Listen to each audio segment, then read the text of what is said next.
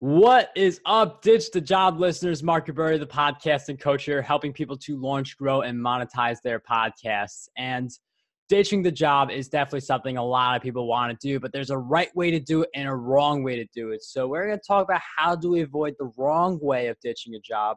Uh, so instead of like, you know, not fully thinking it out, we're going to share with you a different mentality, which is to invest five minutes each day into living out your dream life. So, more on that coming up in this episode. Our guest who joins us, she simplifies strategic risk management practices for medium and large enterprises. She has spoken at Harvard and other places like that. She's also an ERM advisor and a best selling author.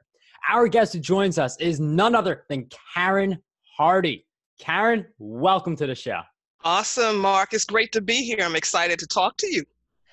Karen, I'm so happy to have you on Ditch the Job. And I do feel like daily habits are so important. I feel like doing yeah. something every day allows you to learn that this is the thing for you and just be consistent. So I love this idea of investing five minutes a day into your dream life. I'm wondering what are some of the things like we do during those five minutes because it's great to do daily, but and like five minutes isn't a lot of time, which makes it easy to put in the schedule. But it's like, what do we really do with five minutes to create an impact? You know, it's really not about how much you do in five minutes as as it is that you actually do something with your five minutes. Mm-hmm. Um, you, you take away more when you just able to just do something small on a checklist. It may be a five minute task, but the idea is that knowing that you've accomplished that particular task, I think is what really motivates you and gives you that energy that you need to keep going. So it's not a matter of how much you do in five minutes, but walking away with that energy and expectation that knowing that you've done something on your checklist gives you the, the motivation that you need and knowing that you're making strides towards your goal. And I really love that because like we're not saying you have to do five minutes exactly every day. Like, you know, sometimes you could do 30 minutes, sometimes you could do an hour, right. but just this idea of even if you have a really tough day at work, even if there's traffic both ways on the commute, as long as you get something done for five minutes. Now, yes. some people may say that, you know, like I have this like um really big like I pursue big projects that are like each task is time consuming. Like a podcast, for instance, where uh, you're interviewing someone like this interview is not going to be just five minutes. So right. Right. I'm wondering what advice do you have for people who feel like all the stuff they do is more than five minutes? Well, you break it up in pieces. They say that the easiest way to eat an elephant is what? One bite at a time, right? and you treat your projects just like that. It's it can be extremely overwhelming. And just like you said, you're coming home for work. You spent 30 an hour or um, uh, minutes or so on the freeway trying to get home. You're stressed out. You're tired. You haven't eaten dinner. The last thing you want to do is another task. You just spent the whole day at work supervising people, hearing their problems, you know, mitigating and strategizing to solve personal problems as well as business problems at work. The last thing you want to do is another task. So the idea here is to take um, a whole list of tasks it's like breaking down all the projects within one big project, taking one piece of that project one day at a time. And if it's just five minutes, do that. For instance, if I want to do a podcast, I can't write the script or summarize what the podcast is going to do, be and write down the objectives all in one setting because I am working a nine to fiver. So maybe on a Monday night, I'll just write down these are the three tips I want to uh, cover within my podcast and then call it a day. okay. And then maybe the next day you do something to say, you know, how would I describe this podcast? Then the next day, well, who do I want to be on my on the show as the guest? So that is my approach because in my life I found that it was too much. I can't work, and I'm not Superwoman, or you know, there's some people on a Superman. It's overwhelming. So how do we get to where we want to go, right? Our ideal place in our lives, our dream, our destiny. But how can we do that and still make progress at the same time? Yeah, and you mentioned a really critical point where uh, people may have these like really ambitious dreams, and by all means, go for it. You want to have really big dreams, uh, but the issue is that you mentioned it. People come home, they're like, I haven't had dinner. I don't want to, you know, do this extra work. I just want to chill for the day and I'm done. And uh, like it, you, like some people be of the mind of, you know, work was work, leave it behind at the work, come right. back home and act as if it never happened.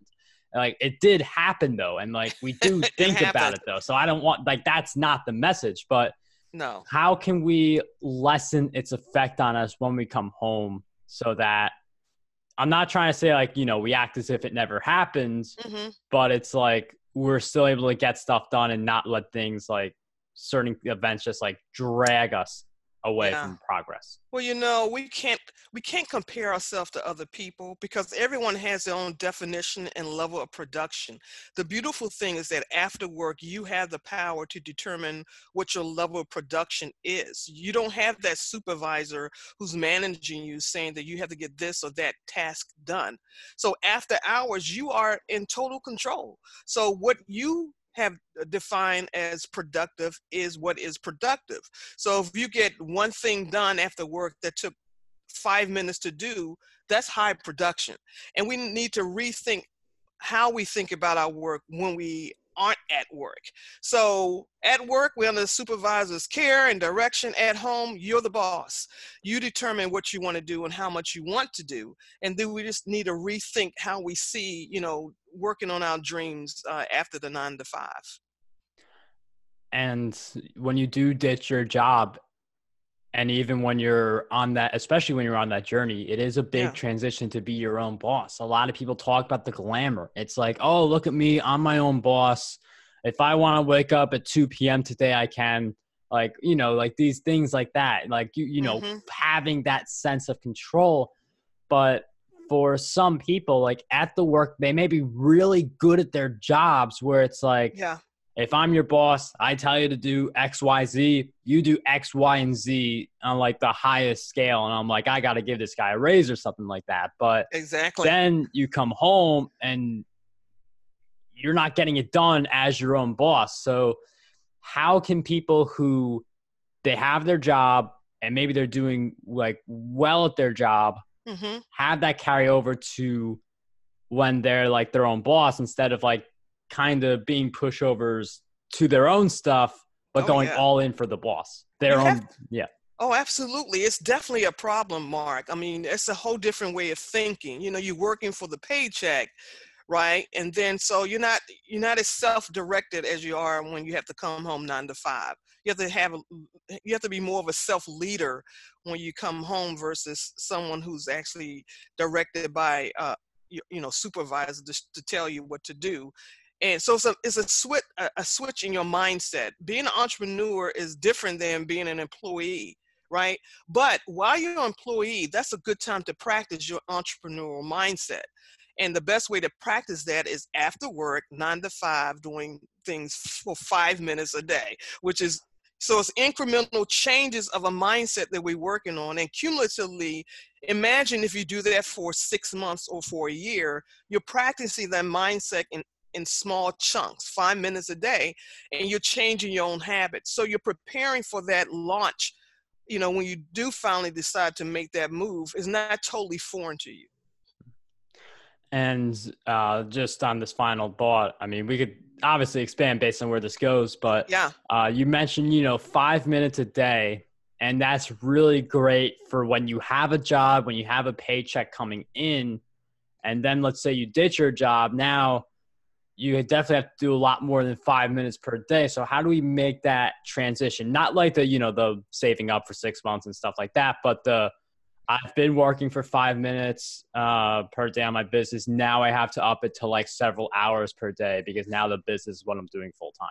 Yeah, exactly. So once you make that transition, then you realize how much time you really do have, and it really becomes a little shocking because you realize how much you how much time you do have to manage, and you have to become very disciplined at still managing your time.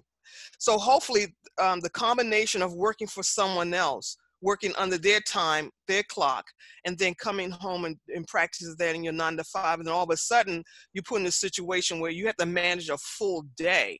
That's a matter of discipline. And you have to fill that day. And one of the things I wanted to mention to that point, I think there's three things, three things that really help you do that. One is, and it's different types of coaching that can help you once you do make that transition. Uh, one is um, you have um, passive coaching, meaning that you can scour Facebook, right, or Instagram or what have you, in these social um, settings and then you can learn things from different people just from passive coaching right? Join a facebook group or listen to a webinar what have you. And then there's the opportunity to have self-directed coaching and that is where you have to determine what things do you need to be successful as a full-time entrepreneur. And of course you can always invest in directed coaching where you hire a coach someone who's there to talk to you day to day or as frequently as possible to help you get through these milestones that you set for yourself because you do have this huge block of time and you can't manage that by yourself. And Karen brings up a really great point on the coaching. I mean, I am a coach, so there's obviously a little bias here, but I've hired several coaches and it's a very different experience when you are in a Facebook group or you're mm-hmm. scrolling through Instagram pictures versus someone telling you what to do. I mean, I'm a podcast na- coach now, but before that, I had my own podcast coach who mm-hmm. helped me get to this point. I had a YouTube coach who helped me get to the point where I am now, and uh, Pinterest coach also who has gotten me to where I am now. So exactly, I mean, you do want to invest in yourself. That's a. I do want to talk a little bit about that also because uh, I feel like people want to just use Google to figure the things out. And like mm. just like like these podcast episodes I do are great. Like right. I well obviously I'm saying, but like you know, like like podcasting in general, but like how do we get better at actually investing in our businesses rather than just trying free stuff only? Well, you just can't do free stuff. I mean, free stuff is you get what you pay for. Mm. It's it's a rule of life. I've been around for a long time. okay, and you really do get what you pay for. I mean, the the free stuff will it's enough to get you started or to uh, get you motivated in terms of or, or pique your in- interest but eventually you do have to invest in yourself every day you go to work and your job is paying for you to, for a certain amount of training to go to a training conference or something like that. That shouldn't stop. And while you are working nine to five, you need to think about how you're going to uh, transfer over that and that those training requirements into you as an entrepreneur. You are your best investment, whether you're working for someone nine to five or if you're an entrepreneur. That should that shouldn't stop. So I don't think I think when people think that because they're entrepreneur they have to get free stuff I, I don't think that's a reality. It's nothing different than if you work for a job and they pay for your training, and that training is not cheap. okay, because there's a return on investment is expected as a result of that particular paid training. Yep. Karen hits on really great points, and uh, if you did like her points, you did like her message and what she's all about. We will have links in the show notes so you keep following Karen on her journey. I know that Karen and I have been in dialogue for quite some time yes. now. So yes, we have. Happy to finally be interacting with each other on Ditch the Job. But I'm wondering if you could share with us what some of those links are for people to follow your work and journey. Yeah, I mean, I'm I'm speaking from experience. You know that that day will come when I will be making that transition, but you know I've upped my game because I've spent a lot of time you know, doing the self directed coaching, doing the passive coaching, and doing the invested directed coaching. So I'm speaking from, you know, I'm, I'm not just preaching to the choir for the most part. I'm a student of my own message. So what I've done, I've, I've built um, things up for myself over time. One is uh, Dr. Karen Hardy Speaks.com is one of my websites, and that's for uh, speaking engagements. Um, but I've also started my own online academy based on my my field of profession, which is risk management. And uh, I've learned from you know doing the passive coaching and going to Facebooks and paid coaching. I came up with a spin on what I do. It's called Flip This Risk Academy.com. And that's my way of educating everyone on a universal skill of risk management. Everyone should know and understand risk management for the benefit of their company or organization. So I'm building a community around that, offering courses on that, and I'm uh, basically taking it from there. Well, Karen, that's really awesome work that you're doing, and we'll have all those links in the show notes. Once again, thank you so much for joining us on Ditch the Job. It was such a pleasure to have you on the show. Same here. Thank you so much, Marc.